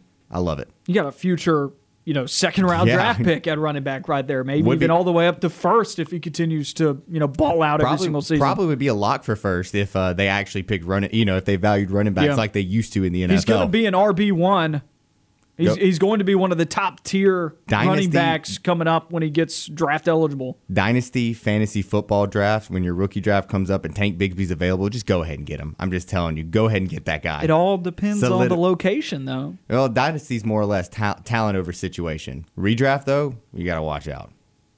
Yeah, Tank Bigsby may be the best running back, returning running back, I should say. Yeah, I'll put that asterisk there. Best returning running back in the country. Shivers and Barrett, they're going to emerge, I think, as good support pieces. As you said, Levi, spell pieces. I like the versatility of this room as well in terms of being able to contribute in the passing game. I, I like the fact that these guys all, I believe, can catch the ball out of the backfield. Auburn, for some reason, wanted to throw the ball to Shivers, you know, like 15 yards down the field on like wheel routes where it didn't quite make sense because he's not going to win one on one opportunities against a defensive back or maybe even a linebacker. All you got to do is rough them up a little bit and that ball's coming loose. But I think out of the backfield, any one of these guys can do some serious damage, catching a screen out of the backfield or possibly, you know, an angle route. Just, you know, your traditional running back routes, your check downs. I think they could do some serious damage right there. Just go and look at how Texas A&M did most of their damage with Kellen Mond. Check down Charlie was hammering it home with running backs all the time. I mean, Texas A&M, Alex Smith. Yes. so I, I really like this running back room for for all those same reasons that you and I were talking about. The only other unit that I possibly would have gone with here was defensive backs, but my primary concern with that group is they're too closely linked to defensive line play, and defensive line is actually one of the least confident units I, I, I have right now going into the 2021 season. I'm gonna go with the defensive back group. I'm gonna go with cornerback specifically. Just I feel like the like uh, Christian talked about earlier. Like there's just so much talent that Auburn has at that position. You've got guys like uh, Smoke Monday at the, in the secondary at the safety coming back. You've got Kamal Hadden, the West Virginia transfer. You've got Jalen Simpson. You've got so many different pieces in that secondary. Marco Domio. You didn't say Roger McCreary, Roger dude. McCreary coming back. Uh, How did know- you forget the best one? I'm looking at him right now. I was just gonna I was gonna leave him for last, but you know, Auburn's got so much talent at that position, and I've had an issue with their secondary ever since I've been an Auburn fan. It's like I feel like the the the Steele coached his secondary to play the receiver and not play the ball, and that frustrated me to no end because that resulted in so many different pass interference penalties. Anytime I felt like a team would chuck it deep on Auburn, it would be either PI or a touchdown. And it was so frustrating to watch, especially in that look at 2018 Tennessee, those one on one balls. It would be either PI or a huge gain. And like, you never would they actually defend or go play the ball or get an interception, get a deflection, get a tip. And so I feel like with these guys coming in, I feel I feel confident with our talent. Now I don't know how uh, Harsin and this is uh, coaching staff is going to coach these players to play, but I'm I feel confident with the talent that we have in 2021. They're the second most confident group because of the talent. I just have a hard time. Does the defensive line not worry you? No, because uh, if we're talking about like s- singling out specific groups, like not relevant to other position groups and how they play, I feel like this is the this is the most confident I am because if if they just do- talent alone, Yeah, not because they're alone. linked to anything. Yeah, if, if they're linked to the defensive line, then that's definitely a concern, 100%. That's the whole reason why I didn't put them down because at the end of the day, the way this defensive backfield performs, it's going to be closely tied to how that defensive line performs in Yes. terms of run stopping and in pass rushing, or primarily pass rushing, but also in run stopping because I felt like Auburn was one of the worst teams in the SEC at tackling on the perimeter last year. And these defensive backs didn't do a very good job of it. You know, Christian Tutt became the player that a lot of folks, you know, he became the scapegoat of that Auburn defensive backfield. But Smoke Monday, I was underwhelmed with Jamien Sherwood a lot of times. I felt like this group talked a little bit too much last year for how they were getting cut up, not only in the passing game but also in the in the rushing attack. For sure, they gave up what 265 yards passing a game. I mean, you can't do that. You can't do that in the SEC. You can't do that in a Kevin Steele defense. There's a reason why he he he was uh, he was fired, and then Gus Malzahn was fired. It's like Auburn's got a chance to be really good this year with a new coaching staff, though, in the secondary. I feel very confident as an individual group that they will perform well. Now, Zach Etheridge has probably got his most talented group of defensive backs that he's ever had. Right. Now, whether or not the defensive line plays well will will reflect on the secondary because, like you said, if they can't get home, it's going to be really difficult for the secondary to like hang in with the with uh, SEC receivers. But I I have confidence in this group individually in 2021. Best player in that defensive backfield. It's Roger Uh, McCreary. It's Roger for me, McCreary, yeah. hands down. You're, you're confident in that group. You're confident in the group by itself. The problem is, what's the defensive line going to do? I mean, Right. that's the big question. They they might even play. You probably are going to see the defensive back group play well. You know, let's put it in this situation where if the def- defensive line does not play up to standards that we need, then you're going to see this uh, defensive backfield. I think play well, but also give up a lot of yards because they're covering for so long, and people are going to start saying, "Oh, well, I thought this was the most talented team." And just remember, if the defensive line is playing terribly and not getting any sort of pressure, you got to remember that it's not. It's it's very hard to ask your defensive backfield to cover for so long, especially in the SEC with some of the arms that are gonna, you know, some of the the way the offenses have opened up in SEC play over the years. Phone lines are open 334 321 1390. We want to hear from you. What say you? Which position group are you the most confident in entering the 2021 football season for Auburn? What separates the running backs for me from the defensive backs is last season Tank Bigsby proved he don't need no offensive line to be the man in the house. He don't need no offensive line to go and run over folks. That man breaking tackles left and right. He doesn't need an offensive line to do damage. I feel like that group out of any, you know, obviously you need an offensive line to be consistently successful on the ground. But Tank Bigsby, if there if there was a position group out of any position group, because in football we've already talked about this ultimate team game, they're all connected, they're all interlocked. But if there was a position group last year that succeeded in spite of the failures of another unit, it was that running back room, one hundred percent.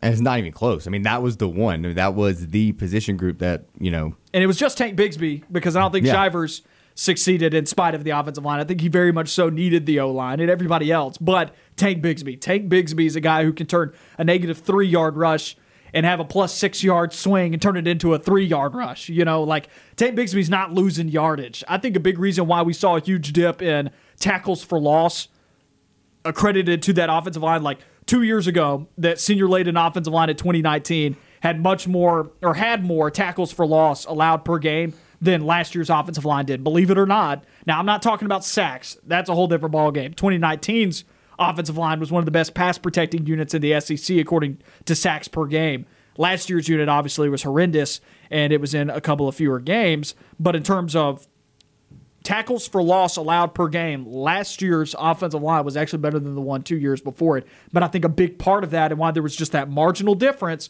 was because Tank Bigsby, he don't need no offensive line. That man breaks tackles left and right, and he doesn't take losses. He's a smart running back for his age. The vision, the balance, he's all gonna get he's gonna get better this year.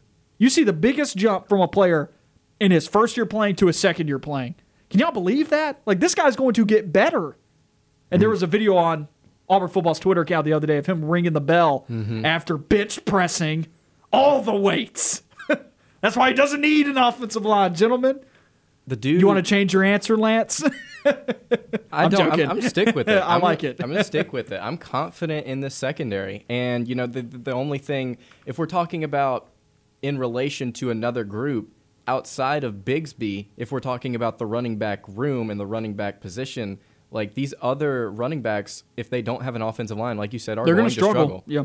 so it, if we're talking about in relation and then individually, individually, I feel like Tank Bigsby's the guy, and then outside of him, I don't really see much much else. There's not a whole lot of quality depth you're talking about. No, no, there's not. Um, but if we're talking about linked, eh, the, the rest of the room may struggle out individually. I think Bigsby's a talent, and alone he can carry that position group.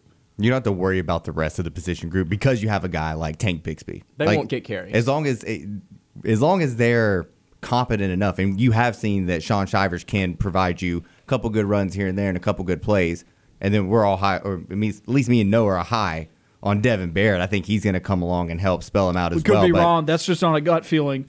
I just like I like what he brings to the table. I like the talent he brings, but Well, again, former coaches like Tim Horton have said that it was not a talent thing, and now he's back. Was that out of necessity, or was that because they really think that he is going to be better at running back than where he was everywhere else? I don't think you ever see a guy go back to the position that he originally left from. Yeah, it's rare that you see that. I don't know if I've ever seen that before. Not in, not unless they come from like they change positions in college and then they change back to the position in the NFL, a la like a Nick Marshall type. Uh, you just don't see it. You don't see someone go back to that position they started with within college. You see that change be made at the next level typically. Lance bringing up depth or quality depth for this running back room. You're 100% right. If Tank Bigsby goes down with an injury, this running back room instantly becomes one of the worst backfields in the SEC. Because Shaun Shivers is not an RB1 anywhere in this league. And I'm having a hard time placing him at, at an RB2 in most of the top half teams in the SEC.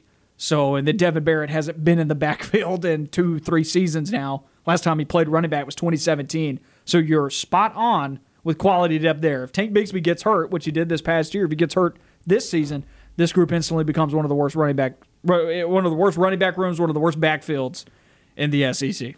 It's crazy. It's crazy how that it can go that drastic, and that we're so confident simply based off of the fact that Tank Bigsby is such a great talent at the running back position.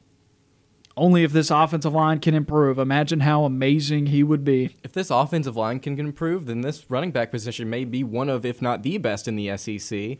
Because because if, if you bring Shivers in and he's got an offensive line, Duke will run hard, and if he can get a hole, if he can hit the hole, he's gone. He hits it hard. You're right. He hits it hard. So- Shivers is fun to watch run the football. Uh, you you wish that and Tank Bigsby runs like he does. He runs with meanness. He runs with intensity. You wish that some of these other running backs that Auburn's had over the last couple of years, like Kam Martin and some of those other guys, Jatarvis Whitlow, Whitlow ran comes to mind. mean. Like and DJ Williams, run mean, please. Like have the heart that Shaun Shivers has got to go and just lay it all on the line. I mean, when Shaun Shivers gets hit, it looks like a car collision. I mean, it's just um, flailing everywhere. I love it though because he's running hard and you know he knows he's got to to get onto the field. It, it's like Rudy, man. He knows he's got to lay his body on the line just to get on the field.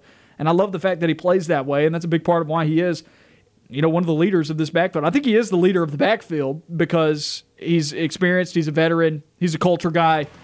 All of his players around him talk about being him the leader. Harsin's going to love his attitude.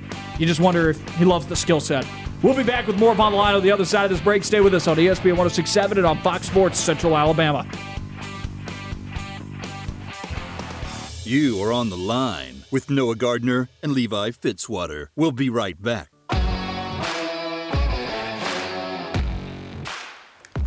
Back on On the Line, Noah Gardner and Levi Fitzwater with you on ESPN 1067 and on Fox Sports Central Alabama. Lance had to head out. He's headed into the studio. Auburn High Baseball this afternoon. Double header on 96.3 W Lee. I'll be there for the second game. Scott will have the first. I'll be joining him on for the second game. He'll be there for both of them. So uh, the first pitch for the first game is at four, and then the second one should be starting at approximately seven. But you know, in these tournaments and these double headers, sometimes they don't start on time. But once again, both of those games can be heard on 96.3 W Lee. This Auburn High baseball team, fantastic. Love watching them. They're a one-loss team right now, and honestly, they they look like one of the best teams in the state, if not the best team in the state. So If they're not the best, they're one of the best for sure. Yep. And Friday night baseball with Scott Bagwell. I'll be there with him for the second game. Uh, I just I love being around the baseball field, and so this this is going to be fun for me tonight. Just to just to be there at a, at a baseball field and watching some good baseball. So Auburn High tonight in action on 96.3 W League. Continuing on here on On the Line on ESPN 1067 and on Fox Sports Central Alabama. Follow Fox Sports Central Alabama on Facebook to keep up with the latest going on in sports. On the line, the drive with Bill Cameron, analysis, news, and more. All on Fox Sports Central Alabama, on foxsports983.com, and on Facebook, that's foxsports983.com. Auburn baseball in action this weekend. A series against Little Rock today, starting at 4 p.m. Levi, for you, and we've already touched on this a little bit about what we know about Little Rock. That was on our show yesterday. If anybody missed, we took a deep dive into you know what who is this Little Rock team? What did they do well? What did they do not so well? Honestly, a lot They- of it was what don't- did they not do well? They, don't, do, it- a whole lot well. They don't do a lot well. That's that's what we figured out from that conversation. There's not a lot of things they do very well. What's the most important thing for you about this weekend for Auburn baseball? I want to see the bats be consistent. I mean, that's usually they've been awake, they've been doing well. Uh, I want to see them put last weekend behind them. I- Playing a bad staff that's got a team ERA of 5.29. Guess should- what? They have two guys with a 54 ERA. They two. should- that's crazy. And then a third has a 27. You, Auburn should be able to hit this team. Auburn should be able to hit this team very easily. It shouldn't be a problem for them. If we see it, putting the quarter into the merry-go-round, man. If- we should be going around and around and around. if we see a day, I, I'm I'm honestly gonna be disappointed if we see a day where they don't hit incredibly well. I would be disappointed. in the 30 sense runs that- bust. Not not that much. I mean, I would- I would like to see another 30 run game. But I mean, if you see a game where they maybe score two runs on a couple hits, you're going to be disappointed at least in terms of what you've seen. Unless unless it's a Sunday and you mailed it in, you gave some guys the day off, and maybe something like that I'd understand. But other than that, they should be able to hit this pitching staff with relative ease. Do you watch the Netflix series Cobra Kai? Cobra Kai. I haven't actually got to watch Cobra Kai yet. but- Phenomenal. Do I you mean, have Netflix? Uh, yes, I mean you know how I feel about the Karate Kid though. That wasn't illegal. That wasn't a legal move at the end. well, they talk about that in Cobra Kai. Such a great, Oh, such good. a great Netflix Oh, I probably series. should watch it then because you know Johnny was you know obviously not. You the, and uh, Sting have talked about this to a degree, so I know that's where you're getting a lot of this. And I, I just I well, Sting prompted me to watch Cobra Kai, and I have. And you know, obviously, the motto of Cobra Kai is you know, strike hard, strike fast, no mercy. And, um, and, and I know it's strike hard. It's strike first. My bad. Yeah. Yeah, sorry, not strike fast. And uh, yeah, do it, Auburn. Go for it. Channel that inner Cobra Kai and go and lay it on Little Rock this weekend. Because honestly, th- this should not be a close series whatsoever. I don't think there should be a close game this weekend. Obviously, baseball's weird, but I would like to see this team fully close the book on what happened last weekend with a big series against Little Rock. The most important thing for me, though, this weekend, get your arms healthy and don't suffer any more injuries on the mound. do we know who the do we know who the pitching rotation is for this weekend? It's going to be Greenhill. It's going to be Greenhill tonight, Barnett tomorrow, and then Bright on Sunday. That's good. So I like Green that. Hill is back, but if you're Greenhill, like just make it out of the weekend alive, dude. Like Don't get hurt. Don't get hurt, and you know, please, none of the others get hurt as well. Like at some point, the injuries have to stop, and you got to get guys back healthy. You hope Jack Owens coming back pretty soon. You hope Richard Fitts is getting back pretty soon. It's unfortunate to see that both of those guys are not considered probables for this weekend. I don't know if either of them are available for bullpen work. I would imagine we probably don't see him this weekend. I mean, which I is tough considering Arg- uh, not Arkansas, Ole Miss is next weekend. I think it might be more indicative of the fact that it's who you're playing, and they want them to be 100% healthy for Ole Miss. They don't want them to go Yeah. out there this weekend and even pitch well, but then maybe suffer a minor setback in their recovery. You want these guys at 100% going into Ole Miss. I, I understand it from that perspective. I think that's probably, if I was to take a guess, that's what this staff is looking at when they do it. I'm, I'm excited to see Greenhill back on the mound. Ready to see that for this Friday, and I want to see if Trace Bright can keep it up. I mean, he's been a very, very good Sunday pitcher so far. I think he is if I'm being honest, I think he's locked into that Sunday pitching role moving forward because we've seen it two I weeks in a row. hope. I hope so. He's looked good in the Sunday role, so I feel more confident in him than Richard Fitts at the moment. I agree. I agree. because he's at least done it against an SEC quality team. He locked down A and M. That says something to me. and he was pitching pretty well. Sun. I mean, he pitched pretty well the. last. I mean, the last few times we've seen him, and that's. I mean, that's that's all you can ask for. That's all you can ask for out of a guy who is you know transitioning from midweek guy into or midweek and some relief role into more of the weekend kind of guy. So I'm hoping that he keeps it up this Sunday. That's one thing that I'm going to be looking forward to. He should. This is a much inferior opponent. This is probably some of the worst competition that Auburn has faced up to this year, outside of Alabama A&M. I would say this is probably the next worst team that that Auburn has faced. We go on with the sweep. I mean, I'm think I'm thinking sweep. I'm thinking sweep. Um, if they drop a game, I wouldn't be that disappointed. I wouldn't be. I will be. I'll be disappointed, but it depends. No on- mercy. it depends on what it is. It depends on why. Like if, if they go out there and they're just cold at the bats, or the pitching staff gets rocked in some way, shape, or form, then I'm going to be upset. This is a five and five Little Rock team, and here are the should- ERAs of their probables: 5.68 today. Aaron Funk, the senior righty, he's a senior and he's got a 5.68 ERA. He's 0 1 on the year. On Saturday, it'll be senior right handed pitcher Hayden Arnold, 1 and 1, 8.49 ERA. And then redshirt junior lefty Jack DeCuman, 0 and 1, 4.15 ERA. You're not facing a good arm. They're 5 and 5. Their best wins are over teams that have uh, the, their best win is over Oral Roberts. And that's You know? just because of who Oral Roberts ended up beating. So, I because they mean, took two out of three against LSU Yeah. this past weekend. Yeah, But Oral Roberts is four and eight, and then last weekend they beat a one and nine North Alabama team. Those three wins make up three of their five. you Auburn should win every game this weekend. Again, I want to. I don't want to say that I'm because I, would be disappointed if they do lose if they do drop one, but I'm also going to have to see what happened in that loss to to really because that would change me from being just disappointed to being worried and or panicked about something. If I see something that is consistent over the weekend that ends up costing them a game, then I would be I would shift my from disappointment to just outright we have a problem here. And I'm hoping that doesn't the case. I mean, I don't think that's the case. I think Auburn should sweep. They're the much better team. They're this is again weakest competition outside of Alabama A&M that this Auburn baseball team has faced. I have confidence in them. I'm excited to see Cody Greenhill back on the mound. I think he's going to wheel and deal, and I think he's going to you know put himself back and show that he's healthy. Just get out of the weekend. Don't get hurt again. I want to see what Trace Bright does on Sunday, and I want to see if uh, these bats can keep it going. They woke up a little bit in that UAB game. Let's see if they can keep it going. my perspective on this, and I've had some people say that I'm I'm being a little too critical of Auburn baseball, and their reasoning is because it's early in the season. Look, SEC play is about to start. You think Ole Miss isn't going to be ready for that series? Think Ole Miss isn't going to be chomping at the bit to take three out of three in that weekend and try and sweep you? You can't take a sweep. It's not good to start off SEC play with a sweep. Eh, that puts you behind the eight ball and you want to be able to afford yourself later on in SEC season for whatever reason, because baseball is baseball, to be able to take a sweep later on. You really don't want to take two sweeps because then that's 0 and 6 across six games. That really puts you down in the standings and hurts you moving forward. It's not the end of you, but you're really towing the line at that point to have a successful SEC baseball season when you get swept twice. You can't afford that. This Auburn team, it's really not that early in the year anymore, guys. Like, SEC plays beginning. We're about a month in. A month a month into the season is when SEC play starts. You're a month in. right it's about time you start picking some stuff up and moving on. This two, this group is talented.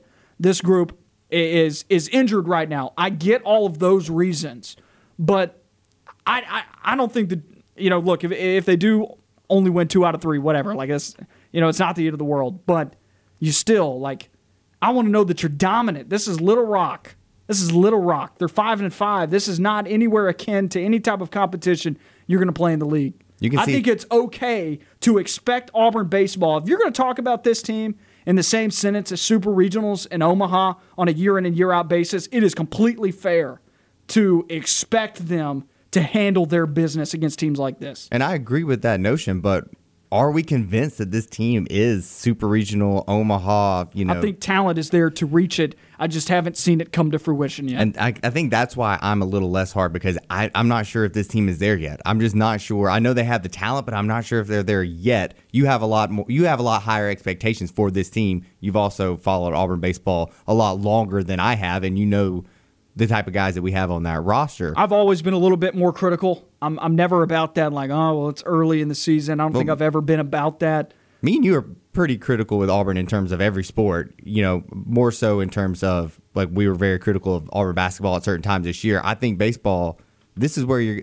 You can really see what they are in terms of how they handle Little Rock right before SEC play starts. I just think it's fair to have expectations. No, it is if fair. this team's It's this fair. talented, if this team's this experienced, I, I think it's fair to be you know a little down on a team that's blown a couple of leads this year and hasn't looked great in some in, in some games at times. Like I think it's fair to expect Auburn to go out there and dominate teams like Little Rock on a consistent basis. And I think that's the difference between our opinions on this Auburn baseball team. You, you've seen them. I know what they're capable You, of. you're yeah, you have higher expectations. Me, I see them blow leads and do stuff like that, and I'm thinking it, this might just be the baseline for what they are this year. On the other side of this break, we'll come back. We'll talk Cam Newton re signing with the Patriots. Nick Markakis with the Braves retires after 15 years. We got a lot coming up here. Still 30 minutes left of On the Line. Stay with us on ESPN 1067 and on Fox Sports Central Alabama.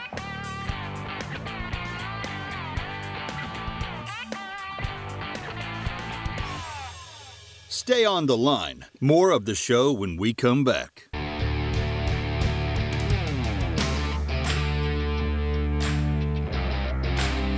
Thirty minutes left of On the Line. Noah Gardner and Levi Fitzwater with you on ESPN 1067 and on Fox Sports Central Alabama. 30 minutes the drive with Bill Cameron will follow us here as they do every weekday from 4 to 6 on ESPN 1067 and on Fox Sports Central Alabama. Great show so far today, but it's not done yet.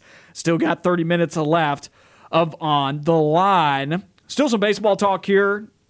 Steering away from Auburn baseball as we were just wrapping up uh, preparations for Auburn baseball series against Little Rock. That game starting at 4 p.m. of the Friday game tonight. Cody Greenhill on the mound for Auburn. Atlanta Braves news here. Nick Markakis retiring from baseball after a 15 year career that featured stops in Baltimore and in Atlanta. You look at some of his numbers two, uh, 288 batting average, 357 on base percentage. This guy's a hit for average kind of player, but he's also he's also had some some pop in his bat from at time you know from time to time in his MLB career. He he did have a couple of 20 plus home run seasons, but I wouldn't you know necessarily you know qualify Nick Markakis as being your power bat in the lineup. Just a good hit, uh, a good average hitter there at two at 288 across his career. Some of his best years, I feel like he enjoyed you know, most recently with the Braves, especially in 2018 and 2019. He was a stud in the lineup for Atlanta and, and a very much, very much so welcomed player into that order. A part of this Braves, a part of this Braves team that has been through some rough spots, but now the last couple years they're enjoying the fruits of their rebuild. And maybe who, who knows? Maybe they'll get a World Series out of it. But Nick Markakis huh. also, yeah, I know, whatever. Says the guy wearing a royal shirt. We've only have one less than y'all do. Yeah, but and it, y'all have one more recently. Um, one of y'all's came in 1914. Did that even yeah, but count? Y'all, y'all are having a really hard time right now. Hey, this is what we got to do. We're a small market team. We we uh, get good for a few years, blow it all up, rebuild for five years, and then we're right back in it. Just for one or two years of having good seasons. we'll a, stink for eight years, but we're going to be good for two. Darn it! That's what small market teams have to do. That's what the Houston Astros did. That's because once they, you get good, the Yankees come in and say we'll pay everybody. And the Dodgers now, the, the Do- Red Sox. They they come in and scoop all your guys up, and you just don't have that salary cap to pay, or you don't have that payroll to pay for it. And in a non-salary cap sport, you're going to be hurting. We'll get into that later on in the summer, how the salary cap can affect everything in that regard. But good career, Nick Markakis. Right Three-time Gold Glove winner. He holds the record for consecutive games without an error for an outfielder at 398. That's impressive. So that's why I posed the question here: which is the Braves? I don't think the Braves are going to miss Markakis too much, other than you know a tip of the cap. This guy was a great player for your organization. He's a veteran, and he played hard for the team, and and he did he did some great things with the Braves, and he is a well liked player, and so he will be missed in that way. But I don't think that the Braves are going. This isn't too too big of a blow for an Atlanta Braves depth chart in the outfield that's ta- loaded with talent. Yeah, talent wise, I don't think it's going to hurt him. I agree with you. It's more of a tip of the cap, just like, hey, you know, you might miss his veteran leadership, you might miss that guy in the clubhouse, but in terms of just talent wise, I don't think that this team is going to miss him that much. Going into this season. They still have Marcell Ozuna, who ended up being a huge bat last year Oof. for the Braves. Christian Pache, Ronald Acuna, obviously. Uh, Ender Inciarte's lifeless bat right now, still a part of the organization, but he and I guess his fielding as well has taken quite a hit a little bit because that's pretty much what he's out on the Braves for right now is to be a solid center fielder or or you know just period be just a solid field fielder out in the outfield. Ender Inciarte uh, still part of that group as well. Um, Austin Riley listed on the depth chart out there. Johan Camargo as well could could appear, but that's pretty deep down the depth chart. Your your solid outfielders for the Braves: Ozuna, Passion, and Acuna, and then Ciarte. You know, every once in a while we'll get out there too. But you know that's been a pretty bad spot for the Braves in the lineup for Inciarte for somebody that was a bright spot not that long ago. But it was during when the Braves stunk, and then maybe their first good year that they had. You know, three seasons ago when they first won the division three years ago, but Three straight winners of the division. Uh, three years straight they've done that. Braves look like they might be on track for that again. They've beefed up their staff a little bit. You get Soroka back, Max Fried as well, dominant pitchers themselves. Charlie Morton added to it. Ian Anderson was a good was a good look last year, and then right now the fifth guy in the rotation, according to the ESPN depth chart, Drew Smyly as well. So um, yeah, I, I think we're going to be all smiley with this with this Braves pitching staff and and with this Braves order. This Braves team still looks like they should be the front runner of the NL East. Just got to make it. Just got to make it happen in the postseason, as you bring up oftentimes. Make it, I mean, what what what what have the Braves done for me lately? Do, do it in the postseason. I mean, come on. You're 100 percent correct. You gotta. I mean, last year losing it in the NLCS, you gotta. And, and you had the lead, and you blow the lead. To- you got to get to the World Series. I'm trying to look something up real quick. I'm, I don't know when Atlanta's actually. Oh well, this isn't in order. Um, I was trying to find one that had it in order, but uh, for division odds and you know World Series and championship uh-huh. odds. But we'll get to that another day. Braves whenever I have to be the front runner right now, right? I think for their division, I would assume that they're the front one. Front runner. I'm trying to scroll through this. Yeah, I mean they're yeah they're plus like 125 to win. I mean the next the Mets are at plus 250. So I mean they're the front runner right now with the Mets trailing behind them. Then you got Washington, and then it goes down to Miami and Philadelphia. Some other professional sports news. This one a little bit more closer to home to Auburn fans out of the NFL. The Patriots this morning, we were all awoken to news of Cam Newton re signing with the Patriots. And right now, the narrative, and I've seen this on ESPN, on television, I, have seen folks talking about this. Can New England, they, they've asked this question Can New England win with Cam Newton? The question that everybody should be asking is Can Cam Newton win with New England? Because I am not putting the blame on Cam Newton right now for what happened in New England this past season. How about you get a receiver? How about you get a running back? How about you get just somebody that was drafted to play for this guy in a skill position? Because to put it all on his shoulders like they did last year, because they did, let's just be real. Did you see the offense? And of course, I think the offense was tailoring it to his skill set. They had him running the ball often, but it was obvious that the offense is built around Cam Newton, his skill set, and they were putting it all on his shoulders. There's only a few quarterbacks. There's only a few quarterbacks in the NFL, very few, only the most elite, can win without talent. Mean, it's what it, it's And reminiscent. Cam Newton's not one of those guys. It's reminiscent on some of those early Drew Brees years where he's throwing to, you know, guys that you'd never heard of. And, you know, toward the end of this year when you had a lot of guys hurt, you know, typically throughout his time, he's thrown to Drew Brees has thrown to guys that you never heard of. And Tom Brady has done the same thing. Tom Brady has made, you know, receivers out of nothing throughout his career. He's thrown to nobody. and so at- New England fans have been spoiled. Yeah, Because 100%. you wake up this morning and you stumble out onto Twitter and you know you do something that you shouldn't be doing. You go into the replies section and you look at what some folks are saying about this thing, and the trolls are out there and they're unhappy that he's coming back. I'm like, all right, so uh, who who did you That's want? exactly what I was about to say. I have the list of free agents lined up right here. Jameis, I can understand if you want to get Jameis, if because I think that he could, if you can work out some of the kinks in his game, which I, he's been But under But would that. he do better with the talent that Cam's got around him? That's what I'm saying. Like, I don't know if he would or not. I think, actually, I think he might because I think Jameis is a better quarterback right now than Cam Newton is at this stage of his career. I think Cam Newton is a little past his prime and he's taken a lot of hits to the body. Fair and that's, points. And that's the only thing I worry about in his in his scope. I worry about his body and it breaking down on him. But Cam's not going to throw interceptions that are going to lose you games. But we don't know if Jameis Winston's going to do that right now either. We haven't seen him in two years. He's been under that Drew Brees tutelage. It did that work? Did it not work? We've don't yet to we've yet to see that. Uh, Ryan Fitzpatrick, do you really want that? Do you really want him? He do you want- definitely wouldn't have Do you want that. Mitchell Trubisky, Andy Dalton, Alex Smith could have been an option. I could have seen them try to you know make a run at him in free agency for that. Alex Smith? Yeah, because the I mean I could see it. I mean I could see that. He's If he- you're talking about quarterbacks that are past their prime, have took a lot of hits, Oh, Alex yeah, but Smith if you're wanting to go- much farther gone But than what Cam did Newton. what did Tom Brady do in New England towards the end of his career?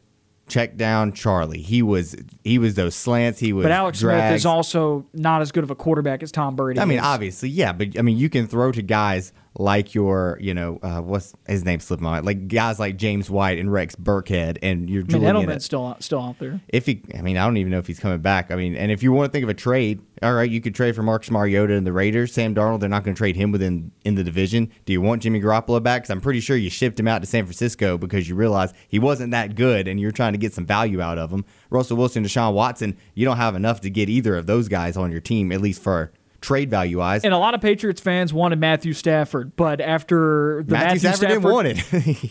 Well, he didn't want to go Matthew there. Stafford not want it, or did No, Matthew Stafford straight up said, "Do not." He Okay. He said on his little sheet, he's where when he was talking to Lions, he said, "Do not send me to New England specifically." I feel like I must have gotten that story mixed up. that was up. the only thing he said. He said, "I don't ah, odds want." because he didn't want to go back to see Matt Patricia. yeah, because Matt Patricia was Fair. a terrible coach and actually ruined him, and that look, the, the Patriots are going to be looking for a quarterback, and I wouldn't be surprised if they end up taking one in this draft. I mean, they pick 15th. A lot of the big guys are going to be gone. You might see a guy like Mac Jones, Kyle Trask still available at that position if they want to go there. Um, somebody like that, because I don't think they have enough to make a leap.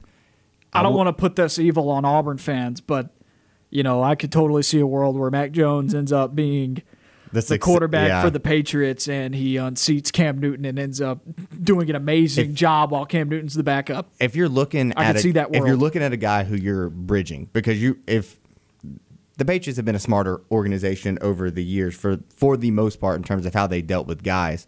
You're looking at this situation. You're saying there's not a guy out there who is going to fix our quarterback problem.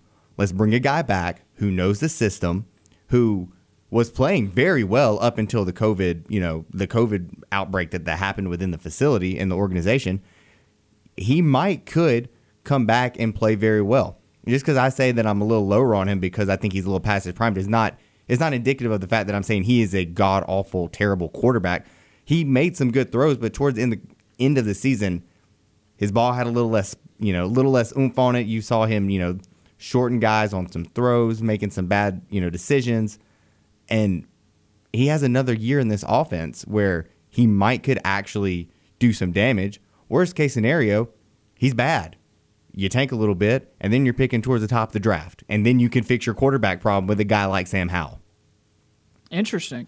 That's the way I look at it. I look at it as, I mean, it's not the end of I'm the world because it's more of like a bridge. Mitch Trubisky. Nah, I said that. Mitch Mitch Trubisky.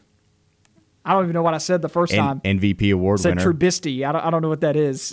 one-time MVP award winner. Don't forget about that. I, I, I just get this vibe that like Sam Howell could end up having the kind of trajectory that Mitch Trubisky And he- had, and he very that's could. just because a they wore the same college uniform, and Yep. b they you know he kind of took a step back this year He in did. UN, at UNC. He did. I, I'm I'm not saying that he's the be all end all to fix it. Obviously, also I wouldn't be surprised if the Patriots tried to find a way to trade up in the draft and try to steal a guy like maybe a Justin Fields or a Trey Lance in that three or four slot. I think the first two slots are locked in. I think you're going. I think you're going to see Trevor Lawrence, Zach Wilson. It, from everything that I've read, the Jets, the Jets are loving Zach Wilson and a little bit down on Justin Fields. So I mean, if you're the Patriots, you could trade back up in there and get a guy like Justin Fields or Trey Lance. I mean, that would really help out. And you could put a guy like Trey Lance behind Cam Newton, and you know, because Trey Lance is a little bit raw. He needs to work on a couple things, kink out some things out out of his game. But Patriots fans, th- to be mad about this situation, You should be mad that they haven't gotten him a receiver. you need to be mad. You're mad at the wrong thing. You need to be mad that N'Keal Harry hasn't been on the field a lot. That Well, he Mich- stinks. That yeah, and that Sony Michel is the most consistent player in the NFL, consistently bad year in and year out. You got to be mad at you know Julian Edelman for being hurt. You got to be mad at that you're trying out Jakobi Meyers and Gunner Olszewski. I mean, what? Who is going to win with those guys outside of outside of Tom Brady or you know a Peyton Manning coming out of retirement? At not at this stage of his career, obviously, but it's, it's just it's asinine to put this on Cam Newton. One hundred percent, and and they need to get him some help because uh, I think if they get him some help, this thing can work out. I was shocked to see how much the contract was. One year, fourteen Yeah. million dollars. Was like, okay, so you're gonna make some money this Well, year. it, it seems like they. Li- I mean, because it wasn't that much last year. It was like a minimum last year. maybe he's shown them some things in workouts and stuff like that around the organization. They might really like the guy. They obviously wanted him back if it was for fourteen million dollars. I think they just saw that he was the guy. Look, I mean, you could have went out and gotten a Jameis Winston or somebody like that, but also they're gonna have to relearn the offense. Cam at least already knows the offense. He's already That's a good been point. there. He's made you know a lot of the guys on the team love him. He's made rapport. It make it just makes a lot of sense. Worst case scenario, again, if you're bad, you're gonna get a high draft pick and you can try to fix your quarterback situation that way. Best case scenario, you see uh, Cam return to NFL MVP form and you're winning the division and taking it away from Josh Allen. and the Buffalo Bills, the hated Buffalo Bills. That that is turning into quite the the rivalry, whereas it wasn't in the past. So on the other side of this break, we will wrap up the show, take you through what's going on in the SEC tournament. That Florida Tennessee game just wrapped up, not in favor of my bracket. We'll take you through that and what happened earlier on in the day, and also get you prepared for tonight's action in the quarterfinals of the SEC tournament. Stay with us here on On the Line. Closing out on the line here on ESPN 1067 and on Fox Sports Central Alabama. Noah Gardner and Levi Fitzwater with you. We are six minutes out from the end of the show, and then 10 minutes out from the drive with Bill Cameron at 4 p.m. on ESPN 1067 and on Fox Sports Central Alabama. Before we wrap up the show here, let's take a listen to what's on TV tonight. Hey everybody, it's Noah Gardner with What's On Tonight. An entrepreneur from Brooklyn supposedly has an eco-friendly approach to sausage making. The real question is, do they still taste good? A new episode of Shark Tank on ABC at 7. If watching people dig in dirt for gold is your thing, a new episode of Gold Rush is on Discovery at 7. A desk-bound CIA agent moves to the field in a hilarious action adventure. Melissa McCarthy stars in Spy on FX Movies at 6:45. Artificial intelligence is all fun and games until robots take over the world. iRobot is on Syfy at 6:30. In college basketball, conference tournaments are reaching the pinnacle. Who will claim automatic berths for the NCAA tournament? ACC tournament semifinal action on ESPN at 8, and a Big 12 semifinal in ESPN 2. The Big East has a semifinal on at 8 on FS1. Two NBA games are on NBA TV as we resume from the All-Star break. At 7, the Denver Nuggets take on the Memphis Grizzlies. At 9:30, LeBron James and the Lakers host the Pacers. I'm Noah Gardner, and that's what's on TV tonight. College basketball still going strong on your television schedule tonight. SEC tournament action: Missouri at number eight, Arkansas or versus number eight Arkansas. 6 p.m. SEC Network. Arkansas favored by five in that ball game. Ole Miss, LSU. LSU only favored by one. 8 p.m. SEC Network. That's a 6-3 game right there. Earlier today, Alabama dismantled Mississippi State. It's even. It's actually even shifted at this point. Oh. Ole, Ole Miss is favored now from certain. It depends on what line you're looking at, but certain places have Ole Miss as the favorite. Some places have LSU as the favorite. It shifted a little bit over the day. Wow. They're they're expecting a close game today. Alabama dismantled Mississippi State earlier in the day, 85 to 48. That really fits what I just said. Dismantled, 85 to 48. That's almost a 40 point win. In an SEC tournament quarterfinal, you won by 40. That's That's that's. I mean, shame. Shame. Tennessee, Florida just wrapped up 78 66. Tennessee comes out victorious. So Tennessee, Alabama will play in the semifinals. And then over here, the bottom half of the bracket tonight, once again, Missouri, Arkansas, Ole Miss, LSU. Let's pick some of these games before we get out of here. We got three minutes left in the show. Let's get after it. Seven Missouri versus two Arkansas. What you thinking? You had this exactly in your bracket. Your bracket looks good right now. Mine just got sliced in I half. don't know. My cha- my tournament is my tournament That's fair. champion It is out. yesterday, My tournament champion is out, but everything else on on this side of the bracket still alive. Um, I don't know. I was going into this. Bottom half looks good. Top Bottom- half looks bad. Ah, yeah. Um. So I, I liked Missouri going into this game. I started looking at the lines a little bit. Where you know Missouri at plus five, they're sitting there garnering about from sixty-one percent of the bets, but then you look at it, you know they're garnering only about twenty percent of the money. That means that the thirty-nine percent that are betting on Arkansas account for eighty percent of the money that is going into this game. That means there's sharp action. That means there's big betters, and that makes me think that the Hogs are going to win this one. I hope they don't. I want my bracket to stay alive. I think Missouri has a good chance. One day you'll learn Woo Pig instead of doing that egregious noise. That's horrible. I think, uh, yeah, I think, I think Arkansas wins this. I'm going to be hoping the Missouri wins, so my bracket kind of stays alive a little bit. I think this might be a little bit closer than we think. I think Arkansas should win. I'm, uh, I'm going to change up. I'm going to say Arkansas wins, despite that. I Do they picked them- cover? I think they cover. I think they do. Basically, you know me. I'm I'm a numbers guy. Like I look at these lines, and that's where I go a lot of my picks that way. I'm looking at this line, and I'm thinking they cover. And I, I part of me, I'm kind of even leaning towards. I thought it was going to be close. I'm kind of leaning towards now, just thinking that Arkansas might run away with this one. I thought Missouri was going to win, but you know where my heart is. I look at the lines. I read the lines. I, that's purely subjective. Me Yeah, looking in your at it. bracket, you had Missouri winning this game. Yeah, and, and I'm looking at it now and I'm thinking Arkansas is going to win just based off of line work and what I'm seeing for that. Arkansas is my champion, and they're the team with the best record overall, but they are the two seed in this tournament, and I've got them winning this thing regardless of who they play, unless Alabama just destroys Tennessee tomorrow.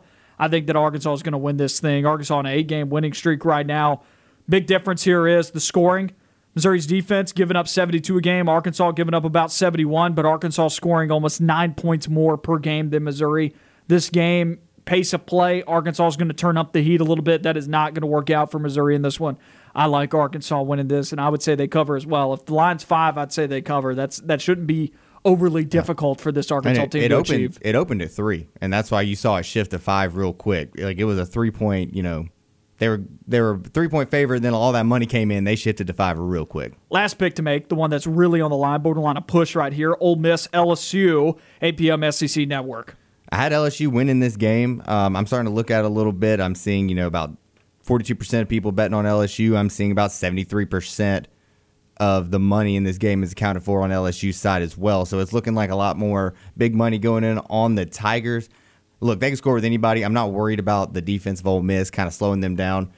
I do worry that maybe they give up. I don't think Ole Miss has enough offense. I don't think they have enough offense to keep up with LSU. So I think LSU's still going to win this game. Ditto, my man. I, I think this LSU team is. They've probably got the best offense in the SEC on a consistent basis. But if some of the other teams get hot, then they're no longer they're no longer in that category. Problem is they can't really stop many people. Right, they're giving up 75 a game. This is one of the this is one of the poor defenses in the league too. So I, I think this one ends up being intriguing for a little bit, but at the end of the day, LSU's not going to lose this one to Ole Miss. That does it for another edition of On the Line and another weekly edition of On the Line. We will be back next week, same time, same place. The Drive with Bill Cameron following us. You know where to find us, everybody. We'll see you next week.